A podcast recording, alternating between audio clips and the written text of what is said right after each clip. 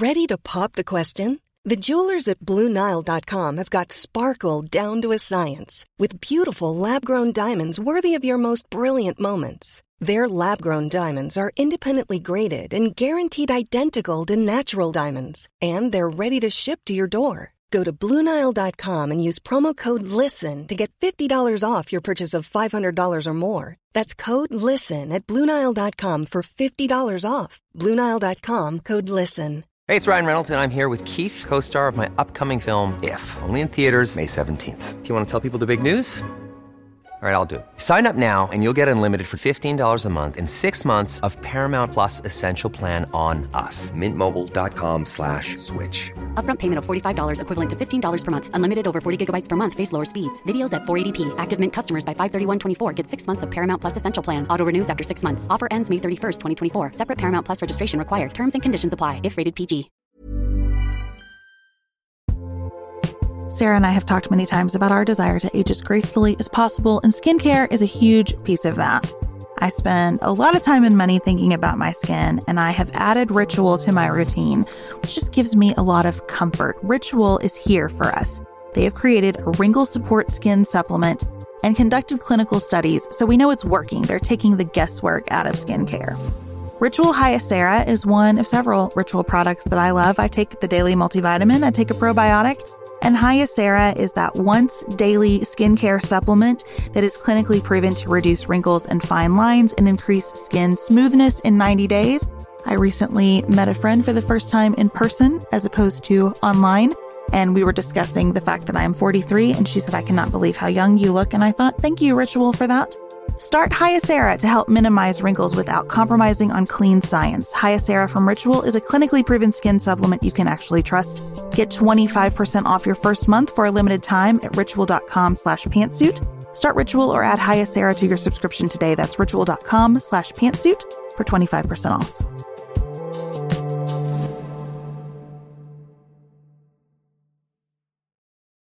These changing weather conditions in the state have led to not only crisis, but also have led to a crisis in our forest health. And this is all compounded by a legacy of bad policy decisions made over a century ago that we're still trying to recover from.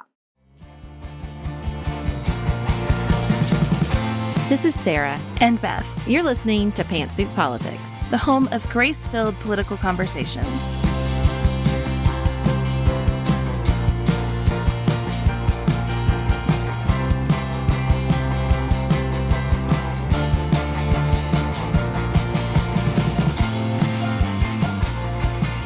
Hello, everyone. Thank you for joining us for another episode of Pantsuit Politics. We're going to spend some time on a question that we get all the time today. What is actually in the party platforms? We're going to talk Republicans and Democrats, the differences between the two platforms.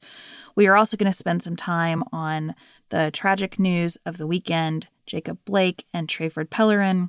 We're going to talk with our friend Jessica Morse about the wildfires in California. Lots to get to in today's episode. But first, we want to invite you to spend some time observing the parties in action. We did this last week for the Democratic National Convention. It was super fun. We're going to do it this week for the Republicans. So please join us Thursday night on Hot Mic. We will watch the convention together. We'll talk about whatever is on your mind as you're able to chat back with us. You can talk with each other. It's a great way to connect with other listeners in the Pantsuit Politics community. So check our socials and the show notes for more information, and we hope to see you there. As many of us watched the wildfires unfold across California, we knew there was just one person we wanted to talk to. This is the second worst wildfire in California's history, and we wanted to hear from Jessica Morse. Now, Jessica came on our show when she ran for election to the U.S. House of Representatives for California's 4th Congressional District. She is smart, she is thoughtful, she is empathetic, and now she is the Deputy Secretary for Forest Stewardship in California. And we wanted to hear from someone who is completely invested in California and California's future and on the ground tackling this natural disaster. So here is Jessica Morse. Jessica, your state is on fire. Talk to us about the current state of things. How can we more precisely say it than California is on fire? I mean, I think you summed it up pretty neatly there um, and succinctly. I mean, basically, one in four Californians live in a high fire risk area. And the other day, the governor came out and said everyone should have a go bag, everyone should be prepared to evacuate, everyone is at fire risk.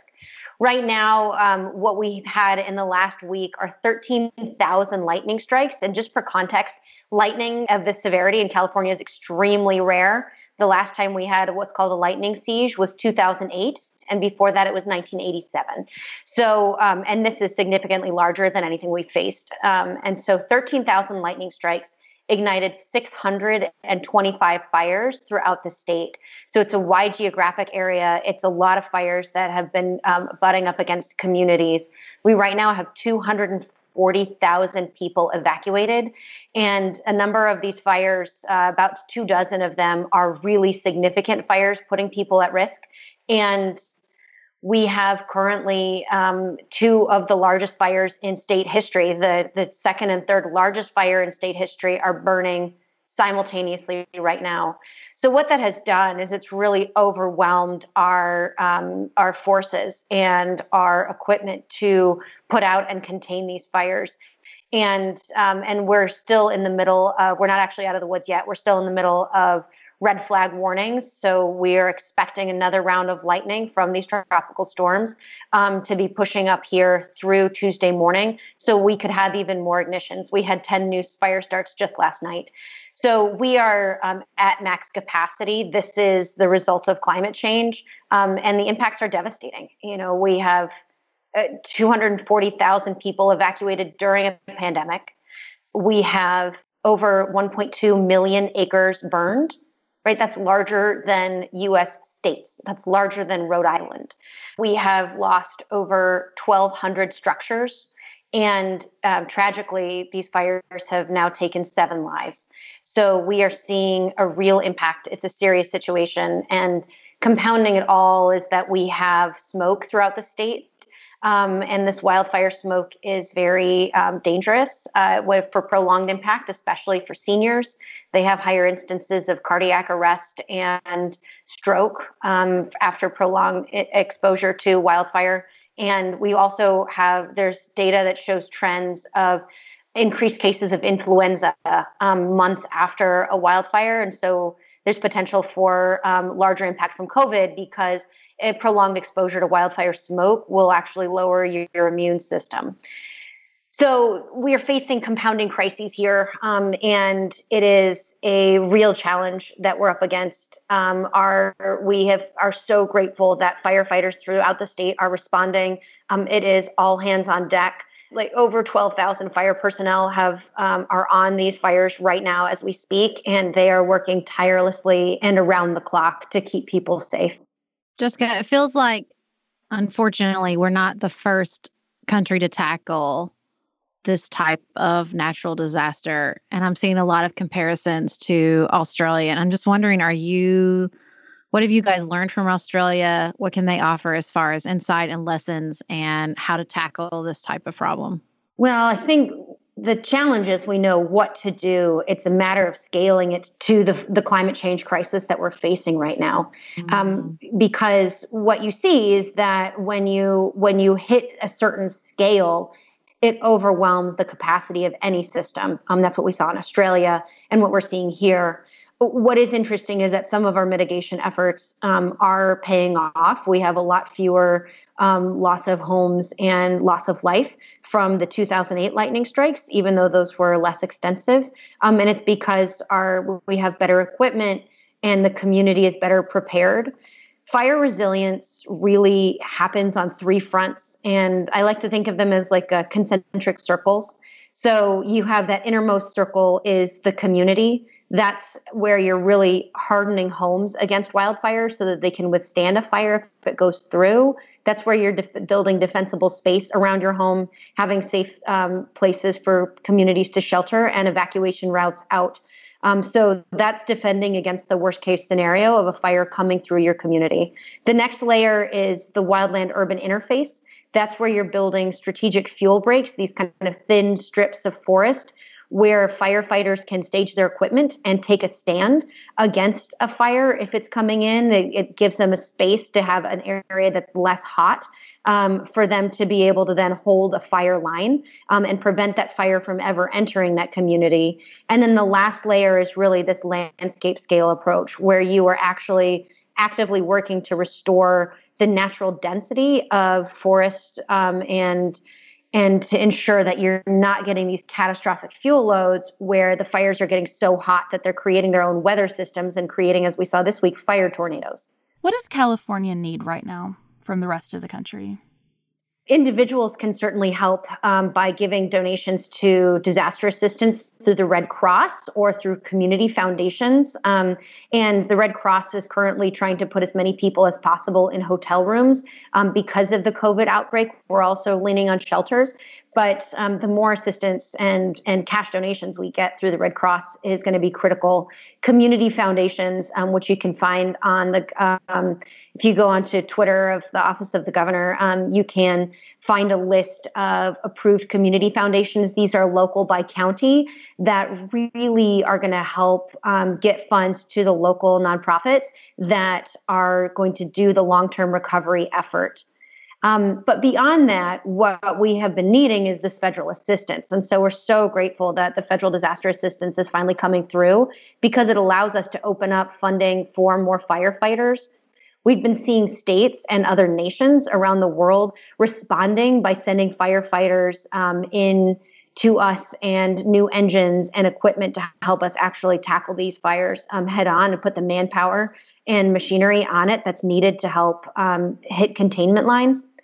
So, but I think for individuals, really um, supporting the disaster assistance is crucial right now because so many people are out of their homes. And what's tragic is that some people are going um, some people evacuated and went to state parks, and now those state parks um, are under evacuation orders, and so people are finding themselves getting moved around the state, and so finding safe places for people to shelter um, in hotel rooms and shelters is going to be really crucial. So everybody wants to help, and I think that information is so key. But what do you think everybody misunderstands about this crisis? Like the the majority of America that doesn't live in California. Well, actually, yeah. I don't know. You're really close to the majority of America living inside of America in California, but you know what I mean. it's all 40 million of us. Yeah, um, we have a good chunk of the of the country, um, and we're all under fire threat. But I think even here, um, there's not clear understanding about how we got here. And I think understanding the history of fire in California is really crucial to understanding this crisis and how to solve it.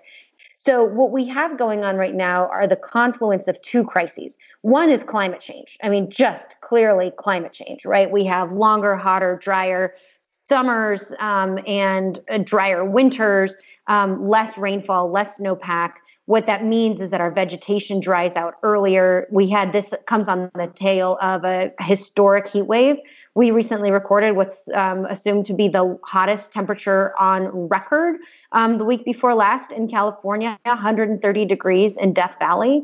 Um, largest, hottest temperature in the Earth's record, right? I mean, just pause and consider that this is climate change. And again, these lightning strikes are climate change. And um, and and so what we are seeing is these changing weather conditions in the state have led to not only crisis, but also have led to a crisis in our forest health. And this is all compounded by a legacy of bad policy decisions made over a century ago that we're still trying to recover from. What I find very compelling as somebody who works on forests day in, day out is how we got here you know when when the forest service was established in 1905 it was this radical concept of building up a uh, public land protected land. And the congress of the day was not thrilled with this idea. Um, it did not fall in line with the um, concept of timber, uh, of you know mass harvesting of timber and construction and building and mineral extraction, um, and so the concept of protecting public lands was really rare. And so even though the Forest Service was established, the Congress refused to fund it. And then you had catastrophic fires in the West around 1910, And Teddy Roosevelt and Gifford Pinchot made a strategic decision.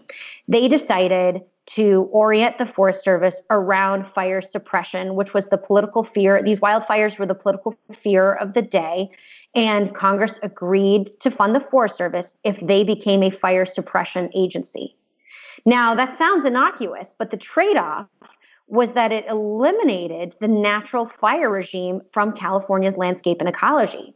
Native Americans had been managing California with with natural fire for millennia and our ecology is adapted to it. So many of our native plants require a low burning, low degree fire to actually germinate their seeds and to thin out the undergrowth.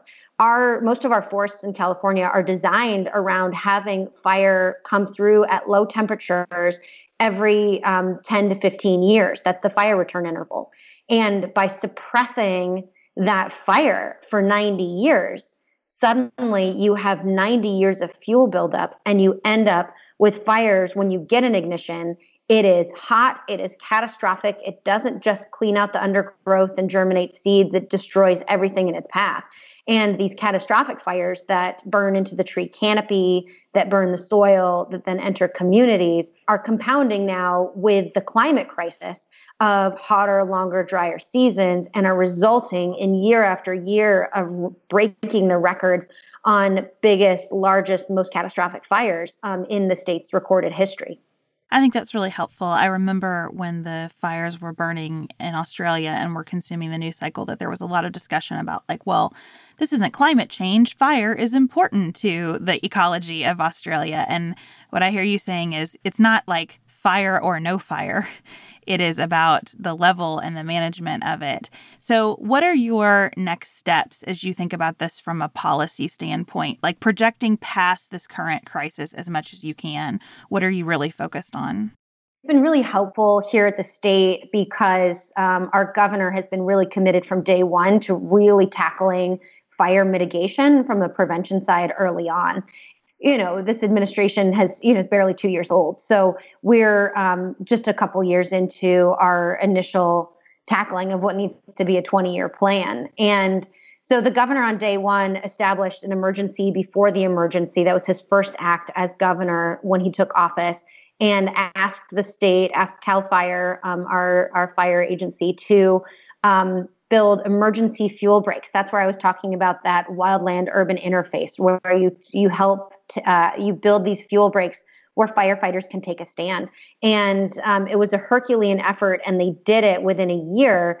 And what's exciting about those is that um, some of them have been put into place. Some of them have intersected with fires we had at the end of last season, at the beginning of this fire season, um, and have have been an incredible tool in helping fires not get out of hand. And um, but the challenge is the scale of it. We have 33 million acres of forest land in California.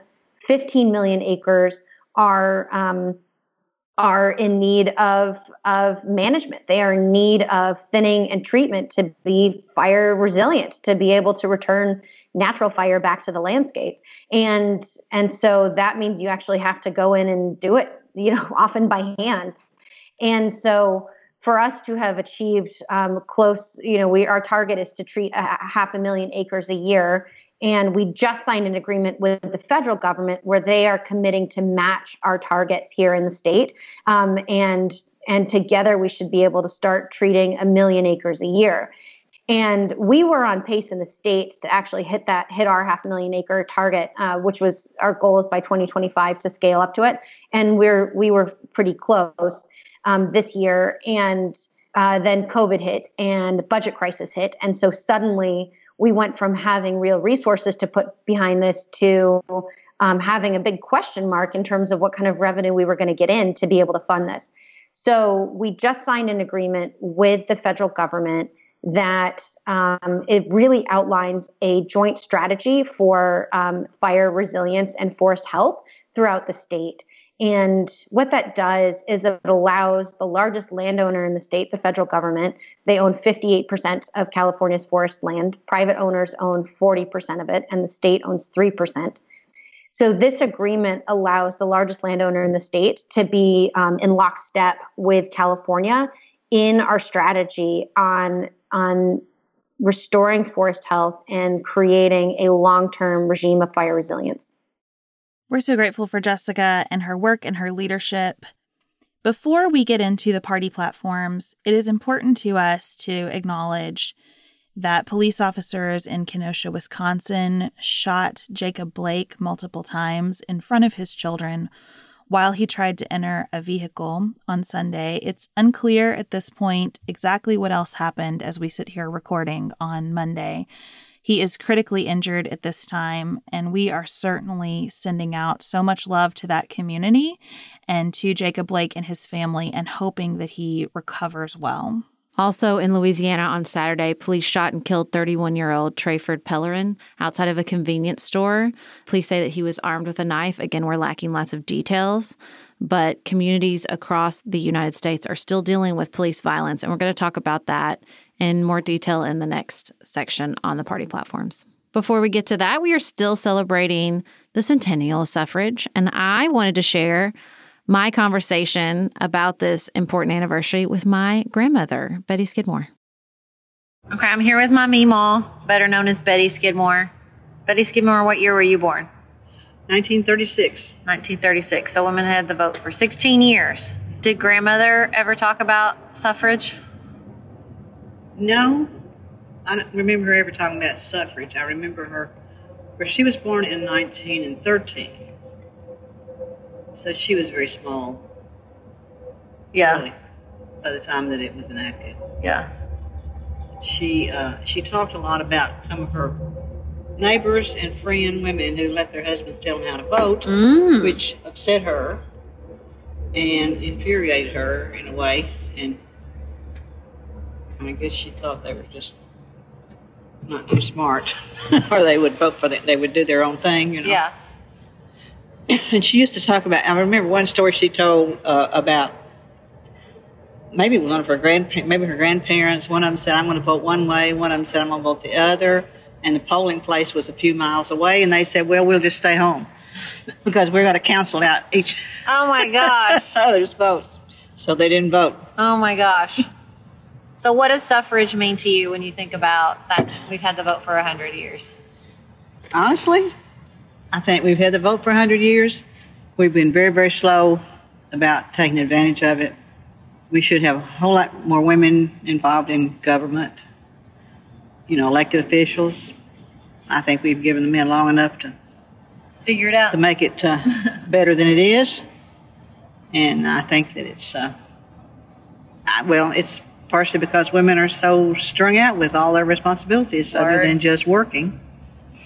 And I just read a, a email thing today from a granddaughter who had posted something about uh, suffrage or about uh, well, they were actually off on all kind of subjects like equal pay and the disparity between incomes and responsibilities for family and all that kind of stuff. And uh, so, you know, I, that that whole subject uh, about women you know, I, I know that a few years ago we controlled more money than the men. We don't take advantage of it. Uh, you know, we are half the population. We don't take advantage of it. We argue among ourselves. We don't support each other. I don't know how to fix that. Yeah. Well, you know, and I think there are still some women who vote how their husbands want them to vote. Absolutely. Do everything else their husbands tell them to do. Yeah. Uh, you've been husbandless for how many years? Since 1981. How's the husband free life when you think about suffrage? Nobody's telling you how to vote. It's awesome. it's one of the few things we agreed on, though. We were both Democrats. Uh huh. I can't imagine that some man tell me what to do about anything. Do you remember the first time you voted? No, I remember. I remember registering. Uh, when you uh, when you were a senior, they would come to the school. People from the courthouse would come and register everybody who was 18. That was a really big day. You know, I remember that. Do, are there any sort of moment elections you really remember voting in that stick out? I remember how excited I was to vote for Kennedy. Yeah. I was excited to vote for Clinton. Both of them? No, I voted for, her, but I wasn't excited about it. Uh, I've never been able to figure out why the people who know her, like you personally, have, you know, been around her enough to know that she's a very caring, kind person, uh, open, honest, and all those things. Why she comes across the way she does. You don't think it's just because she's a woman in that position and No, a woman in no, I that position don't. would There's trigger just- that kind of No, I don't. There's something about her that just. Um, well, I think she's changed over the years. yeah. I think she became sort of. She, she came across as entitled Mm-hmm. to me. Yeah. Uh, Well, was the last male politician you thought seemed entitled? Oh, we've still got him. That's fair. Thinking- McConnell. yeah, seriously. Are you thinking about this 100 year celebration? Like, is there is there a positive aspect of it instead of just feeling sort of the heavy responsibility of maybe not taking full advantage of suffrage? Are you feeling? Is there anything that makes you happy when you think about that we've had the vote for 100 years, except for just that we have the vote? Well, I have to think about how much better we are, better off women are in the Western world than they are in the Middle East. Uh, my, that was one of the ways I always used to deal with, uh, uh, you know, feelings of being de- depressed or let down or disappointed about something. Thinking, hey, you could be in Saudi Arabia, you know, get a grip because, Yeah, gee, we're so much ahead of them. yeah. Those poor women but- just now were allowed to drive a car if they had their husband's permission or the male figure in their family. Right. I like to just think about like still being a part of the story. And you know, those people, the women that were fighting and sacrificing so much. Talk about, you know, we feel overwhelmed with the problems we are trying to solve. They had to get power from the only people who could give it to them were people they were trying to convince to give up some power. You know what I mean? Like Yeah. having to convince men to give you the right to vote basically. Right. You They weren't in any position to do it with bullets. Yeah, right. Uh, you know, they weren't physically strong enough. Um, I think what they actually did was just warm down, like that women. That's the reason they're accused of being, you know, bitchy. Because they, you know, the only option you have is to wear them down. Yeah, drip by drip. Well, thank you for talking suffrage with me. My pleasure. This show is sponsored by BetterHelp. Can I get something off my chest? Every day I feel a little pang of sadness because I think about Griffin going away to college. Y'all, he's a freshman in high school. This is not healthy or normal. This is why I have it on my list of things to talk to my therapist about. We all carry around these things, big and small. When we keep them bottled up, it can start to affect us. Therapy is a safe space to get these things off your chest and to figure out how to work through whatever's weighing you down. If you're thinking about starting therapy, give BetterHelp a try. It's entirely online, designed to be convenient, flexible, and suited to your schedule. Just fill out a brief questionnaire to get matched with a licensed therapist and switch therapist anytime for no additional charge. You gotta get it off your chest. And you can get it off your chest with BetterHelp. Visit betterhelp.com slash pantsuit today to get 10% off your first month. That's betterhelp, H-E-L-P dot com slash pantsuit. We are special breakfast people here at Pantsuit Politics, but not just when Beth and I are on the road. The truth is, I want something warm from the oven every Saturday morning and Sunday morning. It's just the truth. It makes it feel special, makes it feel exciting. I don't want to work at it. So the first time I ever saw wild grain, which is bake from frozen subscription box for sourdough breads, fresh pastas, and artisanal pastries, I was obsessed. You guys, I've been a member for over a year. It's amazing. It's so easy. Every item bakes from frozen in 25 minutes or less, no thawing required. You can fully customize your wild grain box. You can choose any combination of breads, pastas, pastries. You can even build a box of only breads, only pastas, or only pastries if you'd like. And for a limited time, you can get $30 off the first box, plus free croissants in every box when you go to wildgrain.com slash pantsuit to start your subscription. Sometimes I make one single croissant just for me because I want to feel special, and they're so good. You heard me. Free croissants in every box and $30 off your first box when you go to wildgrain.com slash pantsuit. That's wildgrain.com slash pantsuit, or you can use promo code pantsuit at checkout. Looking for the perfect gift to celebrate the moms in your life? Aura frames are beautiful, Wi Fi connected digital picture frames that allow you to share and display unlimited photos. It's super easy to upload and share photos via the Aura app, and if you're giving an Aura as a gift, you can even personalize the frame with preloaded photos and memories. You guys, I love my Aura frames. I have one in my office. I have one in my kitchen. I have given one as a housewarming gift. I have given one as Mother's Day, Father's Day. They are the most amazing gifts because this app is a game changer, in my personal opinion. in digital frames. It makes it so, so easy to get the pictures on there and even videos. It plays like you're in Harry Potter, you guys. It is the best. I love mine so much. And right now, Aura has a great deal for Mother's Day. Listeners can save on the perfect gift by visiting auraframes.com to get $30 off plus free shipping on their best selling frame. That's A U R A frames.com. Use code PANTSUIT at checkout to save. Terms and conditions apply.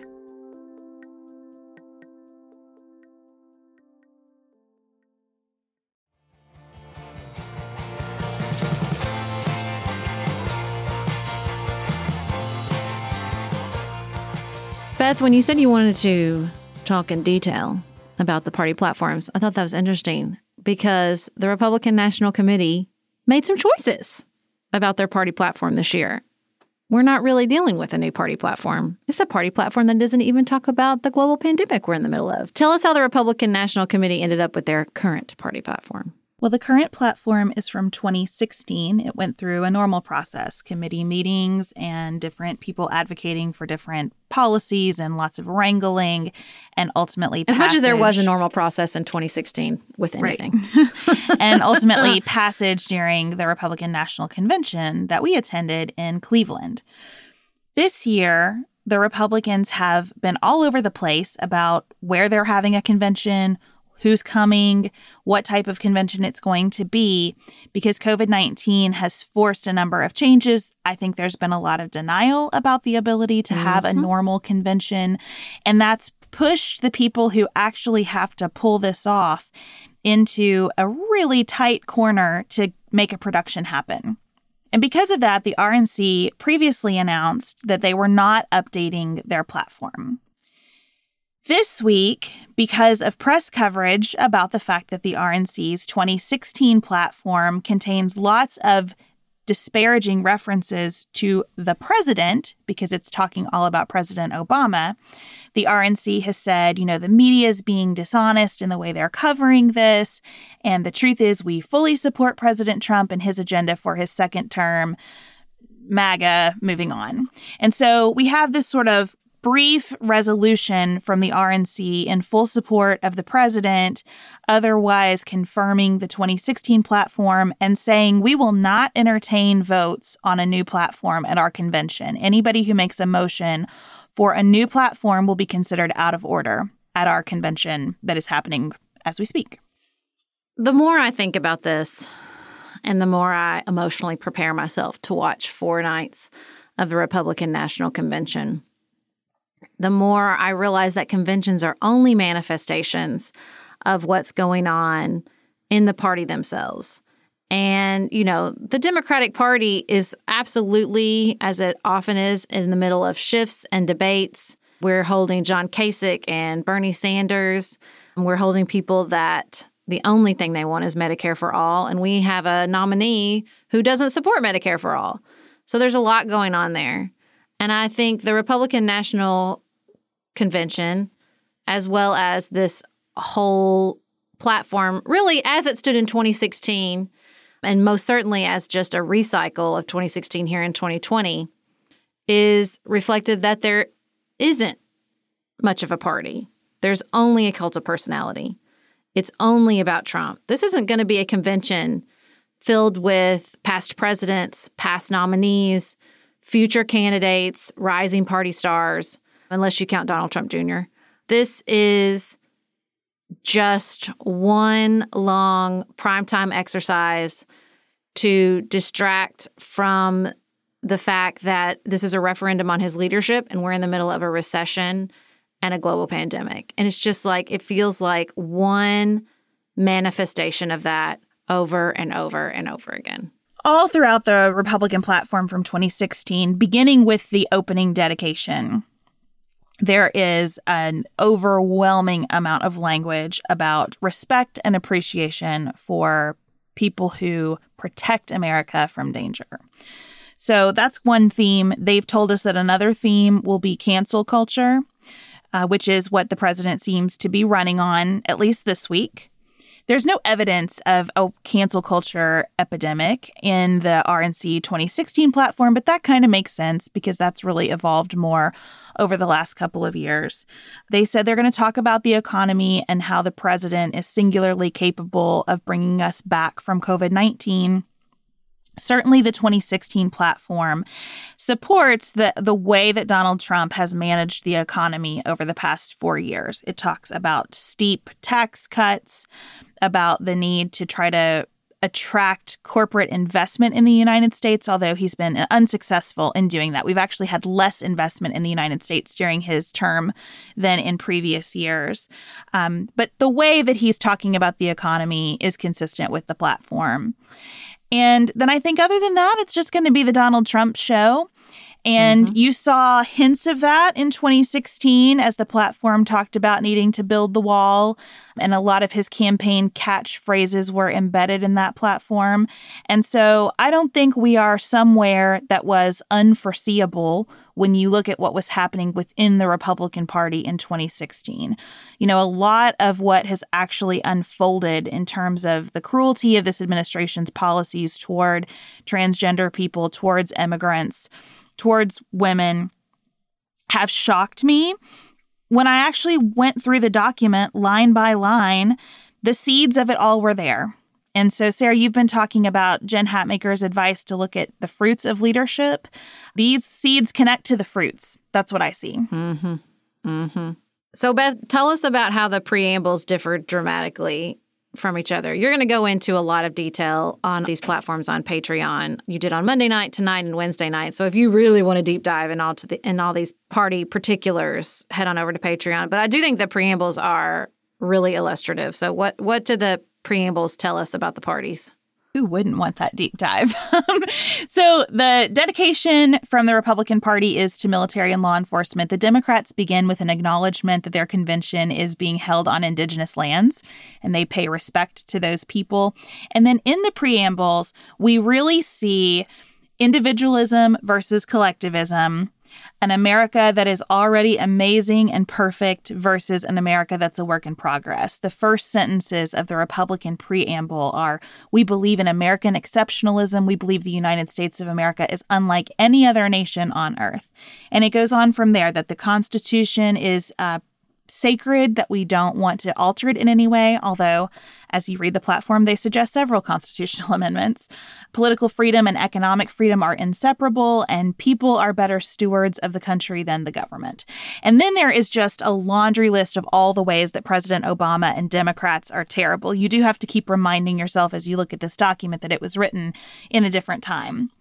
Democrats, having written this last month, talk about COVID 19 from the very beginning, and they begin with America is an idea, one that has endured and evolved through war and depression, prevailed over fascism and communism, and radiated hope to far distant corners of the earth.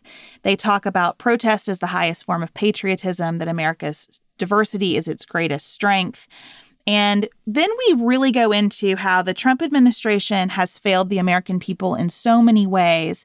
And this explicit reference to the Great Depression and what sounds like a New Deal, Democrats being prepared to forge a new contract with the country.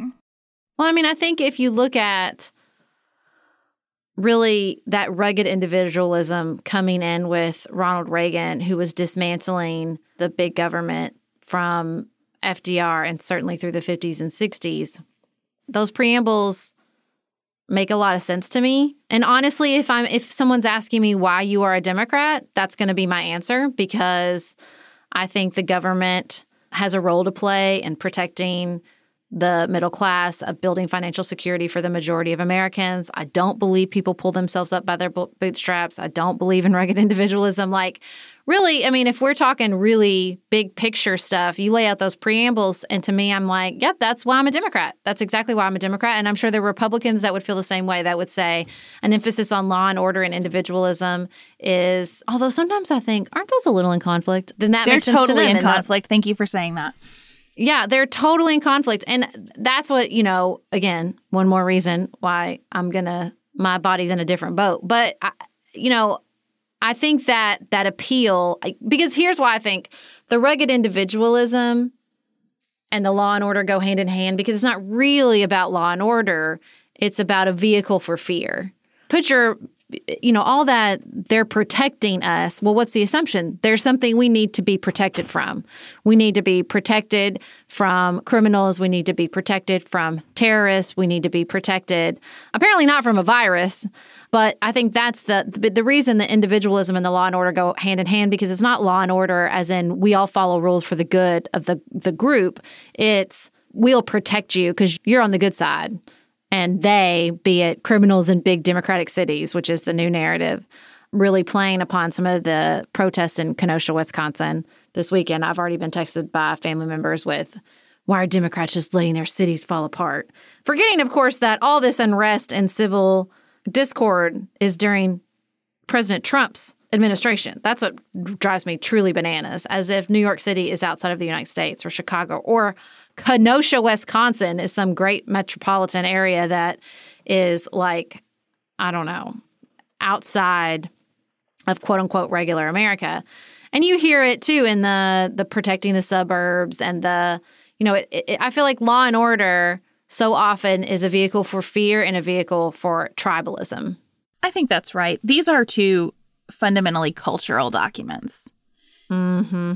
The Republican platform is certainly a cultural document in saying, I mean, not even in very coded language. Hey, white America, middle class particularly, but white America overall, the things that seem normal to you are what we think should be enshrined in the law. Mm-hmm. The things that were taught to you in Sunday school, because we're assuming that you're all Christians, we think should be enshrined in the law. I mean, the platform says things from 2016. The platform says things like we endorse school systems that teach the Bible as literature in high school classes. They talk in the platform about education as passing on a cultural identity. So it's not subtle. That's what the document is. And that's why some people are going to read it and rally around it, even though philosophically, there are not consistent threads of thought about what our government exists to do and not do. Its government is horrible in every way that it would that would involve investment in things that you don't like. And government is the ultimate sword and shield for everything that you think is normal and important.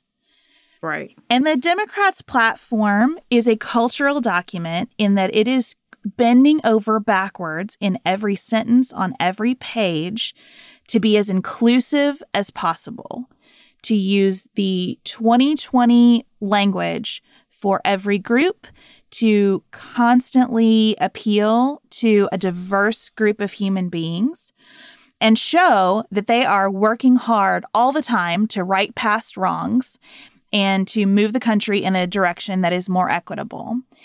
And I don't look at either of these documents and think, yeah, I just 100% feel good about every sentence in here. But it is very clear to me of those two visions, which one I want to be part of. Now, I do want to give a little bit of grace. Okay. I'm not talking about the party platform, and I'm certainly not talking about the party leadership. But I am talking to the people who hear that Republican preamble and it appeals to them. Richard Rohr, one of my favorite spiritual leaders, is doing a series in his email on order, disorder, and reorder. This is like a real fundamental principle of his sort of religious philosophy that the idea that we're born and we order ourselves and then we usually go through a trauma or some sort of process of uh, disorder where things fall apart and then we have a reorder and that's really where growth and self-awareness and connection can come and at the end of this first email about reorder, so we're in the process after everything's kind of broken down, he says, Based on years of spiritual direction, I have observed that conservatives must let go of their illusion that they can order and control the world through religion, money, war, or politics. True release of control to God will show itself as compassion and generosity and less boundary keeping. Liberals, however, must surrender their skepticism of leadership, eldering, or authority and find what is good, healthy, and deeply true about foundational order. This will normally be experienced as a move toward humility and real community.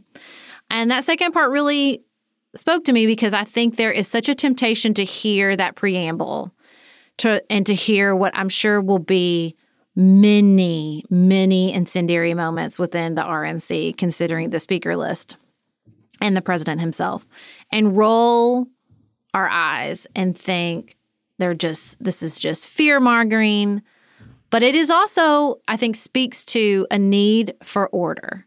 And I think it is easy as liberals or progressives to dismiss that. And I, you know, I think about Jonathan Haidt and the righteous mind and that that authority and respect for authority is a real moral value that some people hold and that some people prioritize over care. And that doesn't make them bad people. And in a society where we are going to form as a community and a group there does need to be some authority and there does need to be some foundation in order. I mean listen not to throw portland under the bus but we saw what happened. Like the people in that community were not happy with what happens when we create a little a little paradise where there's no rules. And like there's endless stories of progressives in the 60s and 70s trying to start businesses or trying to start communes and there's no foundational order. And it does spoiler alert it does not end well and so there had, you know, this balance, this idea that we have a two party system so that both of these moral values can come and balance each other. When I'm speaking about the Republican National Convention, and even when I'm in a, in a very frustrated and deeply snarky place, it's because it's not good for anybody if one party is this deeply messed up. And it is deeply deeply messed up. There's a great political article we both read about the Republican meltdown. And, you know, it's just quote after quote of people within the Republican Party saying, all we do is like the only, our only value is fighting. This one longtime senior congressional aide says, owning the libs and pissing off the media. That's it. That's what we believe now. And look, that's not good for anybody. It's not good Republicans. It's not good for Democrats. It's not good for Americans. And I think when you look at these platforms, like that's what's really upsetting to me is that I don't want any party, even the party I don't belong to, to be this deeply broken. I think that's right. And I think we're spending a lot of time on the intros to the platforms because that's really what the role of president is about more that guiding philosophy you know, you can go deep into the economic policies, for example, and I can find stuff in the Republican platform that I do agree with. And I can find places in the Democratic platform where I think, Lord, we could have every United States citizen working for the government and not get all this done.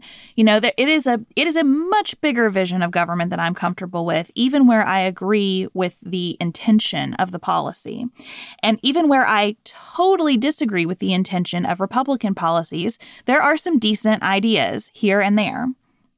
The problem is we treat those ideas as though they're the most important parts of the presidency, and the president ultimately has to be someone that you trust in that big picture orientation because none of us sitting here today have any idea what will bubble up to the top of the president's priority list.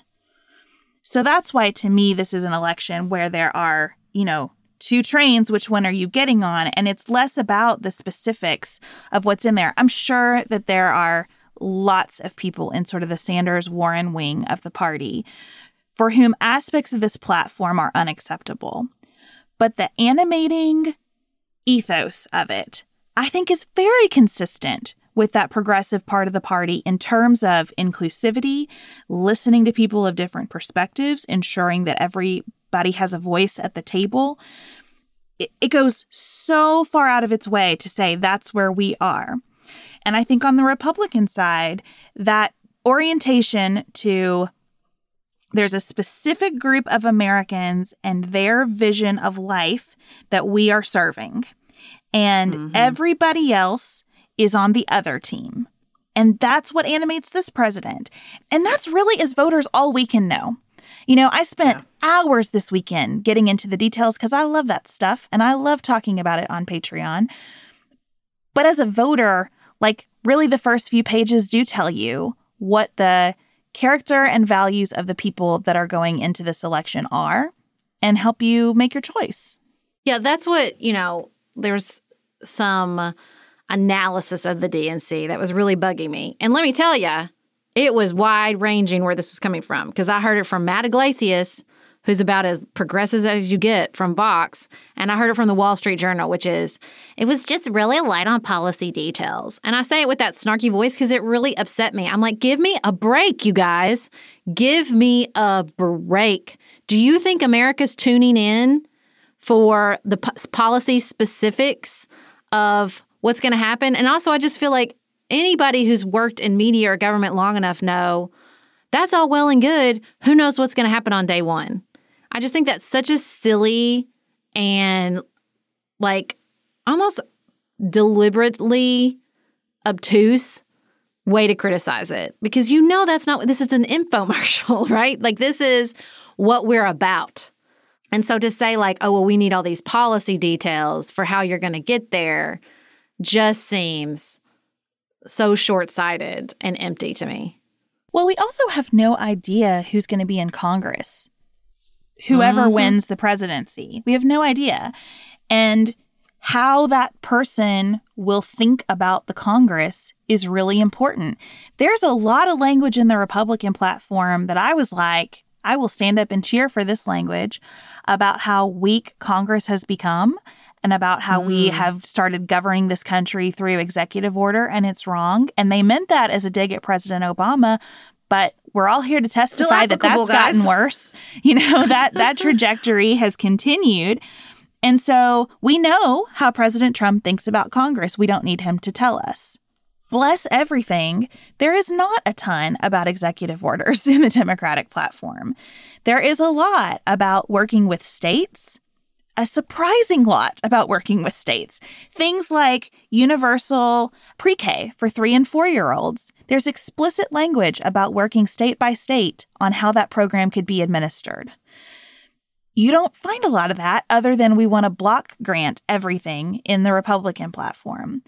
Mm-hmm. The one place that I can think of where there was executive order language in the Democratic platform was in the environmental section. And they talked about convening the states to discuss emission standards and executive orders around emission standards. The level of detail in the environmental policy section of this platform is extraordinary. And I think if you are interested in this policy in particular, it's worth your time to look at it. You can tell a lot of energy was spent here.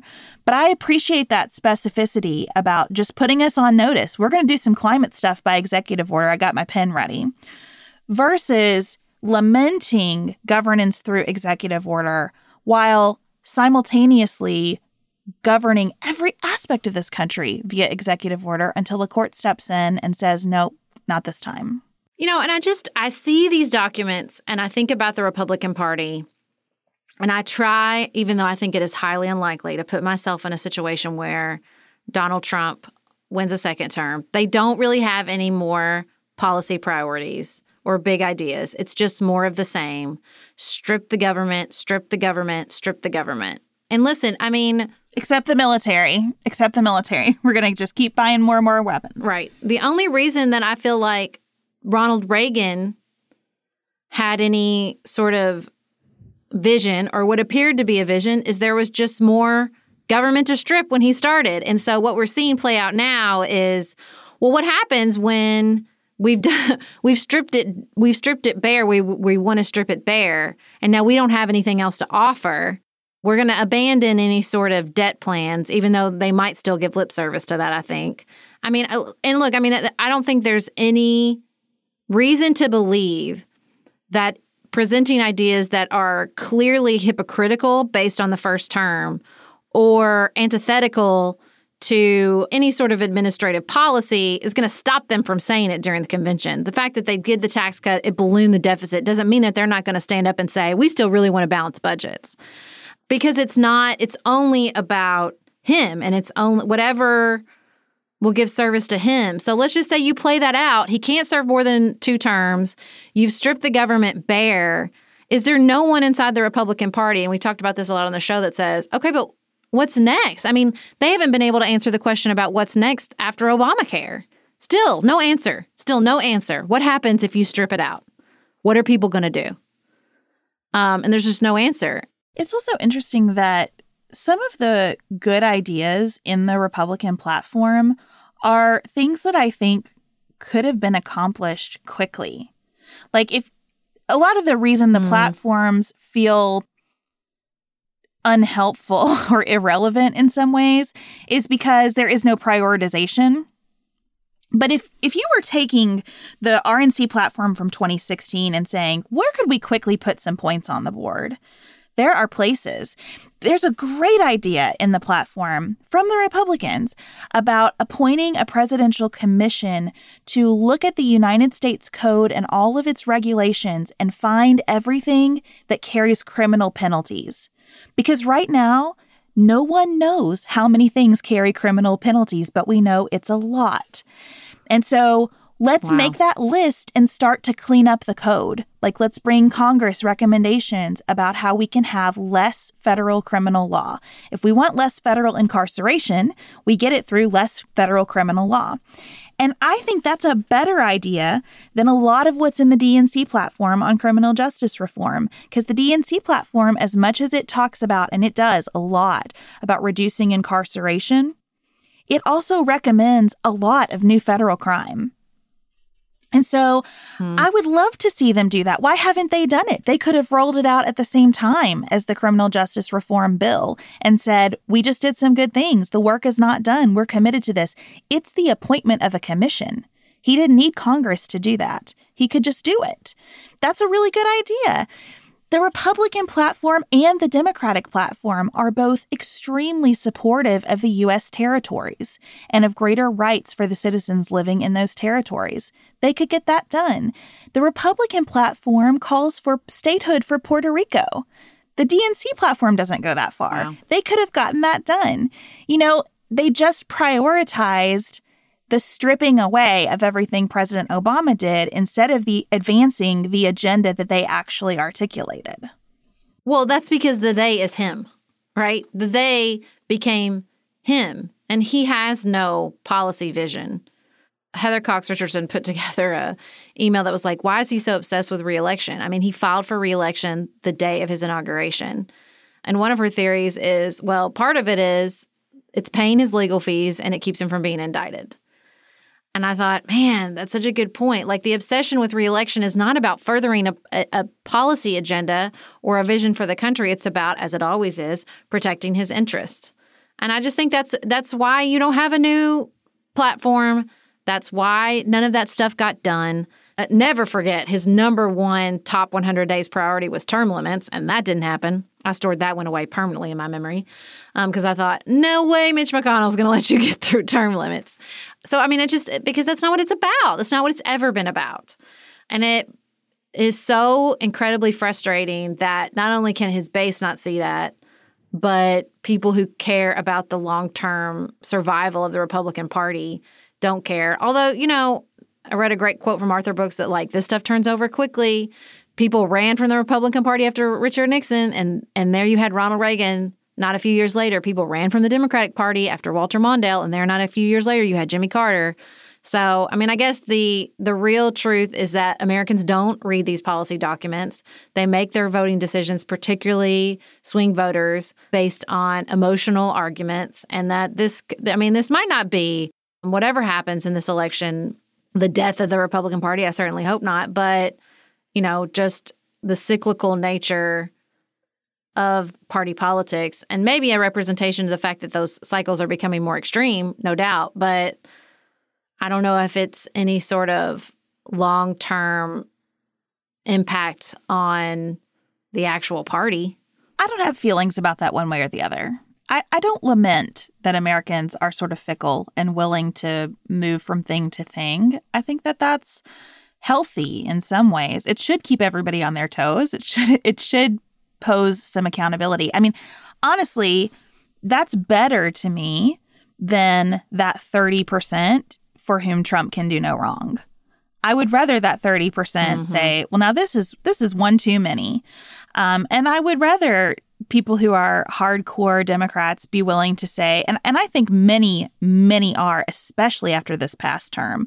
I don't think we'll see again what we saw with Bill Clinton the sort of, well, he's mostly good, so we give this a pass. Uh, you see all the time a level of accountability in the Democratic Party that Republicans find horrifying. you know, so um, mm-hmm. I, I think that's important that we're willing to shift. I also think these documents are important. I'll tell you, as much as I walked away thinking, whoa, that was a tedious exercise comparing these platforms line by line, it also gave me real appreciation for the people whose names we'll never know who work on this stuff yeah. and who are trying to build something bigger than one election cycle and who are clearly learning lessons along the way. I think that we need in our political participation both the people who are sort of tourist of parties, and I take that label on myself mm-hmm. given where I am today, um, and the people who have a strong affiliation to those groups and are constantly trying to better them. Now, I think bettering is different than just you know, cancer cell, we just keep growing for the sake of growing, uh, which is, I think, a lot of what's happened in the Republican side. But that same article where Arthur, Arthur Brooks was talking about the the changes over time mentioned that a lot of these people who have been hardcore Trump said he was a dangerous kook before he was elected and will say after he is out of power that he was a dangerous kook. And that's fine with me. Mm-hmm. Good. Let's move on then. I, I don't trust those people anymore. I don't want them to hold elected office, but I am very pleased. Like when they tell us that was bad, I'll take it. Good.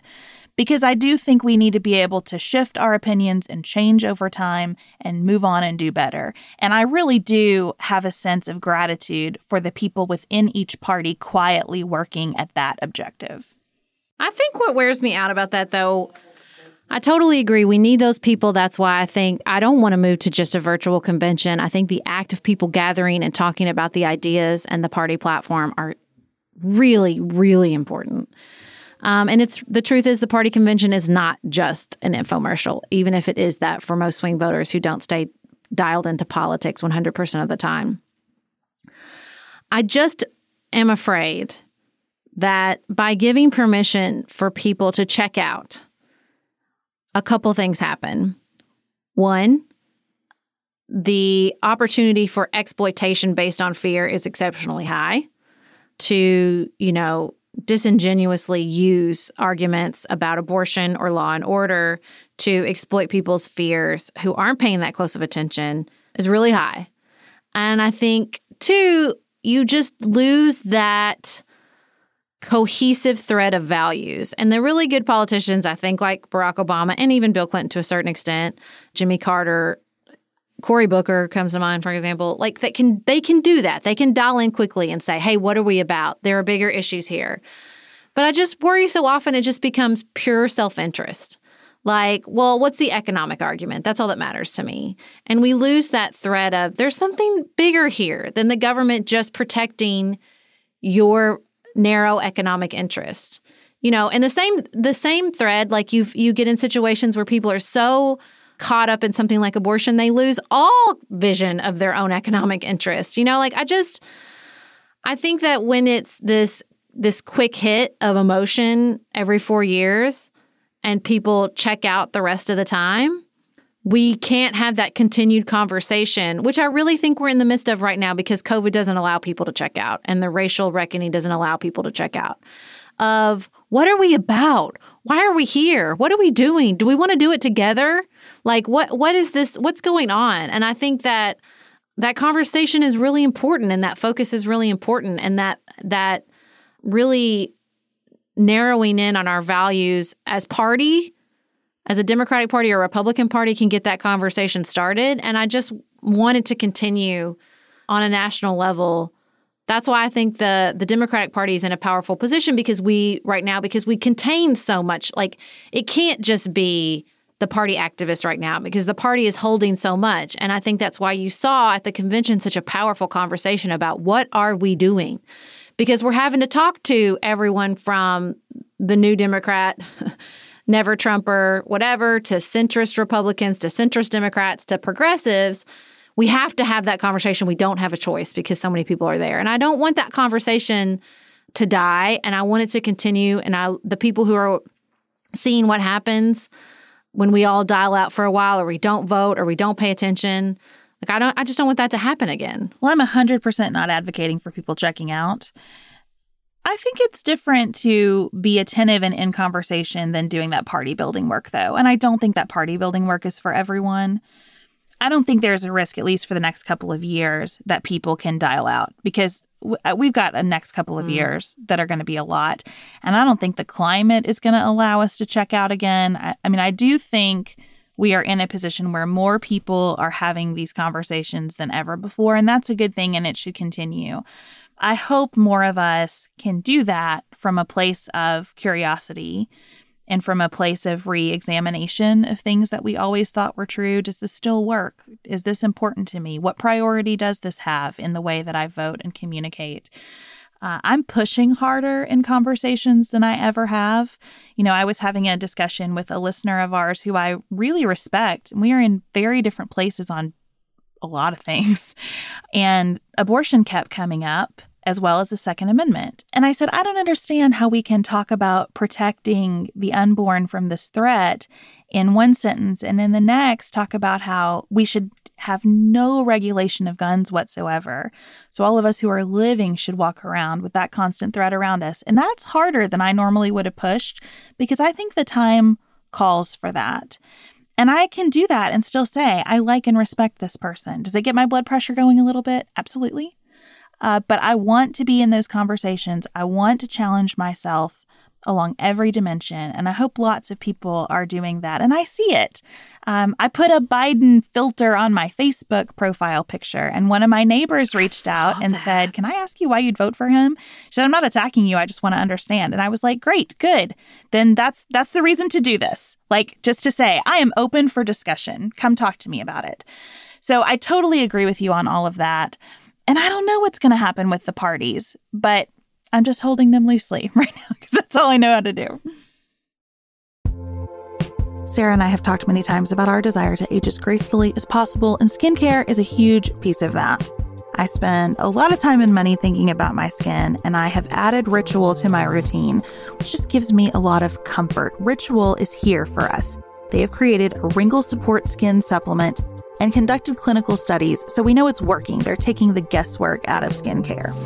Ritual Hyacera is one of several Ritual products that I love. I take the daily multivitamin, I take a probiotic, and Hyacera is that once daily skincare supplement that is clinically proven to reduce wrinkles and fine lines and increase skin smoothness in 90 days. I recently met a friend for the first time in person as opposed to online. And we were discussing the fact that I am 43, and she said, I cannot believe how young you look. And I thought, thank you, Ritual, for that. Start Hyacera to help minimize wrinkles without compromising on clean science. Hyacera from Ritual is a clinically proven skin supplement you can actually trust. Get 25% off your first month for a limited time at ritual.com slash pantsuit. Start Ritual or add Hyacera to your subscription today. That's ritual.com slash pantsuit for 25% off.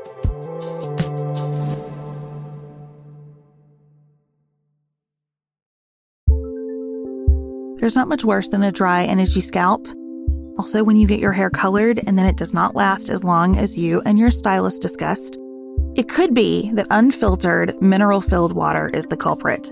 Hard water is a leading cause of damaged hair and dry, irritated skin, and about 85% of the United States uses hard water, filled with dissolved minerals and added chlorine.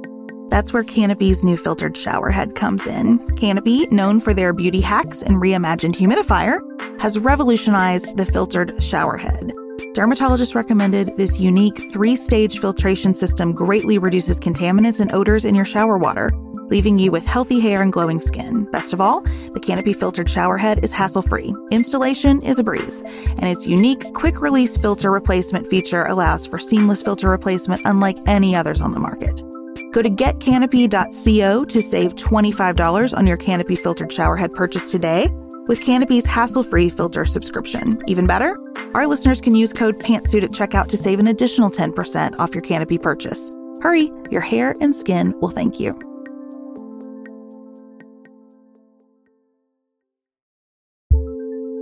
Do you want a bra that's sexy or a bra that's comfortable?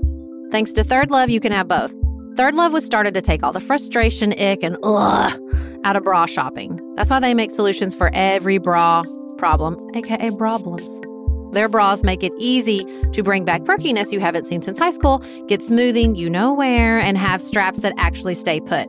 Designed at their headquarters in San Francisco and made from premium materials, they put every style through hours of wear testing on real women, including themselves, before it's given the stamp of boob approval. Comfort and support are guaranteed. Plus, whether you're a double A cup or an H cup, their virtual fitting room will help you find your perfect fit fast. And they've even invented half cups. No more feeling stuck between two cup sizes that don't fit right. It's time to get your problems solved. Visit thirdlove.com and get 15% off your order with code podcast15.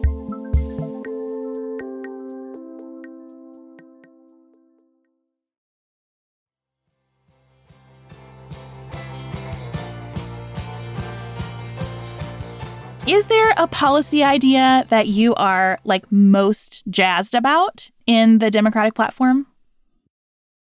You know, I don't know if it's one policy proposal. Listen, I get really passionate about lots of things. I get lot, really passionate about childcare. I get really passionate about subsidized childcare and paid parental leave in particular. But for me, you know, the last few years have crystallized even more that the government has a very active role to play in making sure the American economy serves everybody. And that's the thread that runs through a lot of parts of these policy proposals, that runs through a lot of these policy proposals from childcare to student loans to, I mean, even like boring stuff like banking, certainly affordable housing. Like, I just, this idea that the government always makes things worse. I'm just done with it. I'm just done with it. We're seeing what happens when the, the government is absent. And I think that there is such a role through policy for the, the federal government, state governments, local governments, but particularly the federal government to step in and say, this playing field has been unequal for a long time, and it's time to start doing the work again of making sure that this government that represents all of us make sure the economy serves all of us. And you know, I had this kind of aha moment that I wanted to share with you because I thought, I wonder what Beth will think about this. But I'm like, when I'm thinking about this platform, I'm thinking about the idea that we don't always strip the government away, but that the government comes in and does, you know, it puts its hands on the scales, um, whether it's research and innovation or um, protecting the middle class, making sure working families um, have the resources they need to thrive.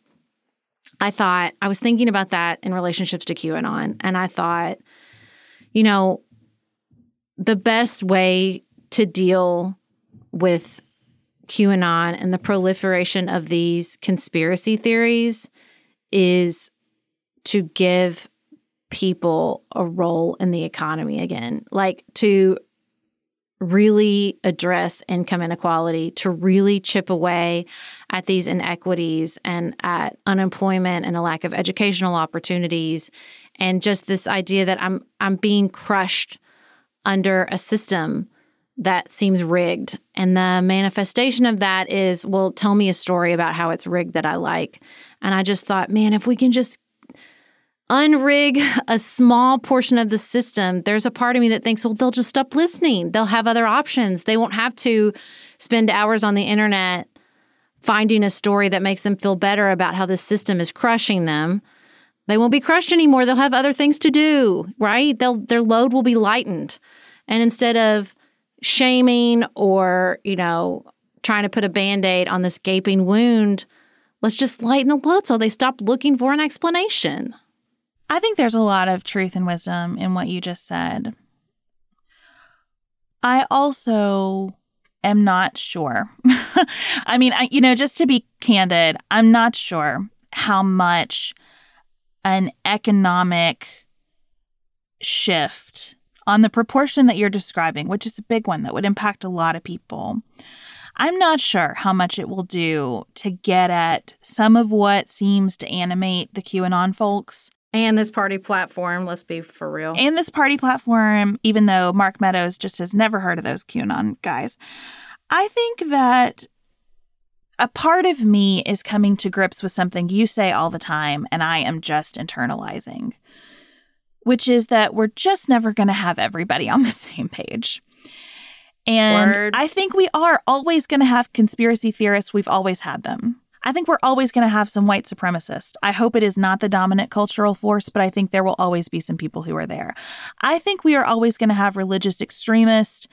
We are always going to have problems to solve because of people looking to get needs met through a very destructive vehicle. And at the same time, I do feel hopeful that those options will be attractive to the vast majority of Americans if we can improve the sense of trust and confidence they have toward government, cultural institutions, communities. I think we can do a lot better than we're doing right now. That's honestly why, for me, the most exciting part of this platform is the section on a Voting Rights Act and mm-hmm. other principles around making voting more trustworthy, more accessible, more transparent.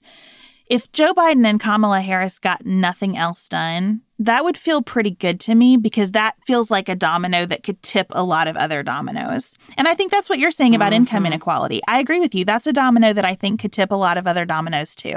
And that's really what I'm looking for from leadership right now someone who says, you know what? This is the first block. And that's what I'm going to direct my energy at.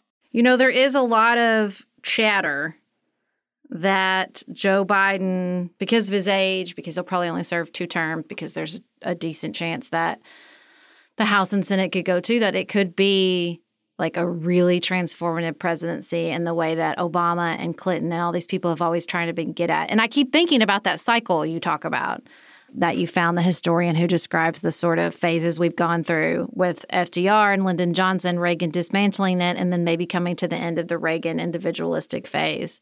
And I mean, I, I feel like when you read the party platforms, it sure does seem to support that phase and the fact that we're coming to the end of one big phase and about to enter another very big phase. I think that's probably right. I think that Trump is probably the grand finale of a certain section of our history. Mm-hmm. And I know that saying that makes a lot of people really nervous. I think that's going to happen no matter who wins this election though. You know, we are we are going to experience massive shifts in our lifetime. We already have and we will again. And so we got to develop some resilience about that instead of just hunkering down in the sense of we have to preserve everything the way that it is because life is not life is not allowing that for us. And for me, with what life is presenting right now, I am thrilled to have someone talking again about relying on each other. And I am thrilled hmm. to hear a little bit of a sense of sacrifice. You know, I do not agree with Joe Biden on a national mask mandate. Okay. I think that is a terrible idea. But what I appreciate is hearing him talk about it in terms of doing something for your neighbor.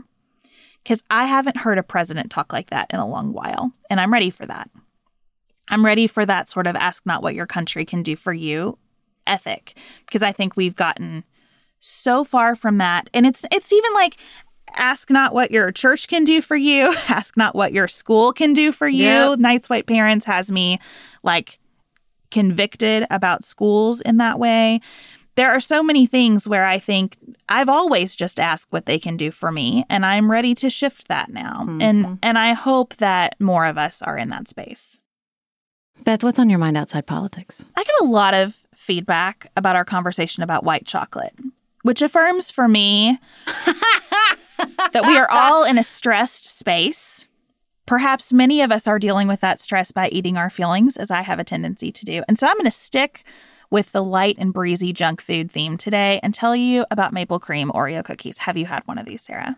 I saw your post on Instagram. I am incredibly skeptical, but I am I think you're wrong, but I'm listening. That's what I'm trying to say. I came in with great skepticism as well. because my husband does all of our grocery shopping. He believes there's a correct way to grocery shop. And so he just does that now. Mm-hmm. I don't want to talk to him anymore about the Beth tax that he says I impose when I go to the grocery store. Like, it's just, I just, if he believes there's a right way to do it and he can do it, he can have it. So even though I am accused of a Beth tax, he brings home some real bizarre things from the snack food aisle. And he brought home these maple cream Oreos, and I looked at him in utter disgust because I think the best thing about an mm-hmm. Oreo is the chocolatey cookie. And these are vanilla cookies with maple cream inside. But I had one, and I'm here to tell you that the maple cream was delicious. It was delicious. It is not an Oreo, but it is yummy. And Right. so, Let's just let's just say, oh, he brought home maple cream Correct. sandwich cookies, and Correct. then I'm in. Then I'm like, yeah, that sounds fun, cool, fun times. But I am not going to end there because, in service to this community, I Frankenstein that cookie. I put the maple cream center between two honest to God Oreos, and it was delicious too. Yes, I did. No, no, chocolate and maple don't go the maple together. really overpowers the chocolate. What it gave me an understanding of is that the chocolate in Oreos is a very light flavor of chocolate, but they did Yeah, work together That's well, and it was a true maple cream Oreo. I don't know about that. Um, I'm not going to do that. I'm just going to tell you right now, I'm not going to do that. Well, the next time I see you, I'd be happy to make one for you. I picked them apart very carefully Oh. so that I could conduct this experiment, and it was better. I don't. I don't know. Well, I have an exciting update. My floor was fixed without ripping up the entire tile and getting to redo it. Dylan, can we insert some sort of celebratory noise here? Thank you.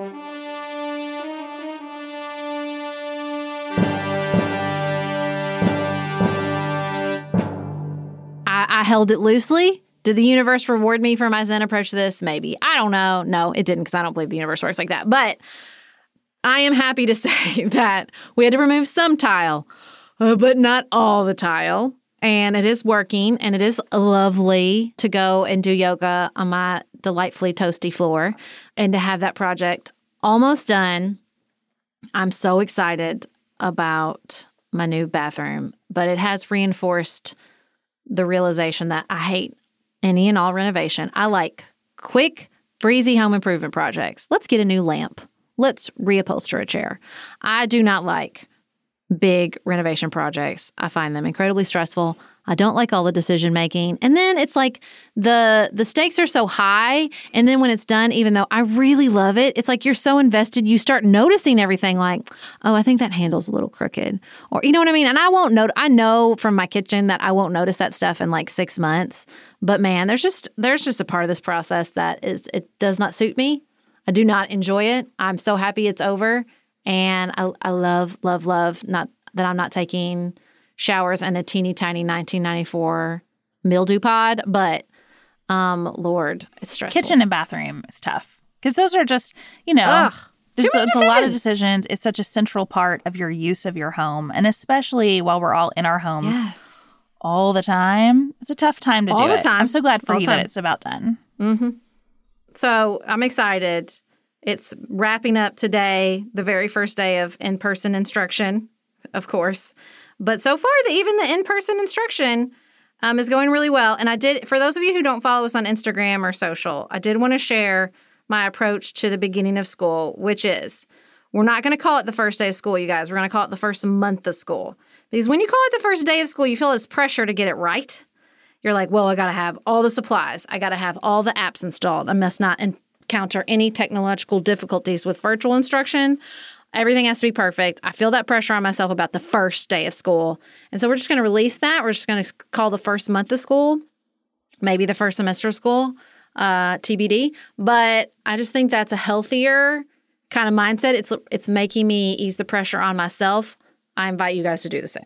I think it's a good approach, except that I definitely have compensated for all of the guilt, stress, and worry that I feel about COVID and its effect on my children by purchasing pencils. We have such an abundance of school supplies here that I feel like the first day of school needs to carry a little significance because I have spent a lot of time getting ready for it.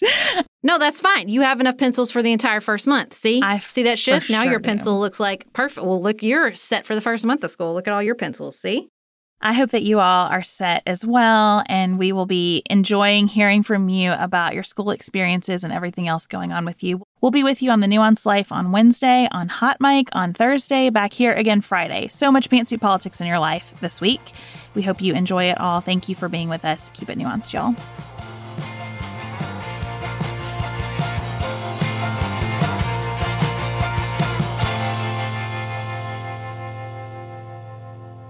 Pantsuit Politics is produced by Studio D Podcast Production. Elise Knapp is our managing director. Dante Lima is the composer and performer of our theme music. Our show is listener supported. Special thanks to our executive producers, Tim Miller, Tiffany Hasler, Joshua Allen, David McWilliams, Allie Edwards, Martha Brunitsky, Amy Whited, Janice Elliott, Sarah Ralph, Barry Kaufman, Jeremy Sequoia, Lori Ladow, Emily Neasley, Allison Luzader, Tracy Putoff, Julie Haller, Jared Minson. To support Pantsuit Politics and receive lots of bonus features, visit patreon.com slash pantsuitpolitics. You can connect with us on our website, pantsuitpoliticsshow.com, sign up for our weekly emails, and follow us on Instagram.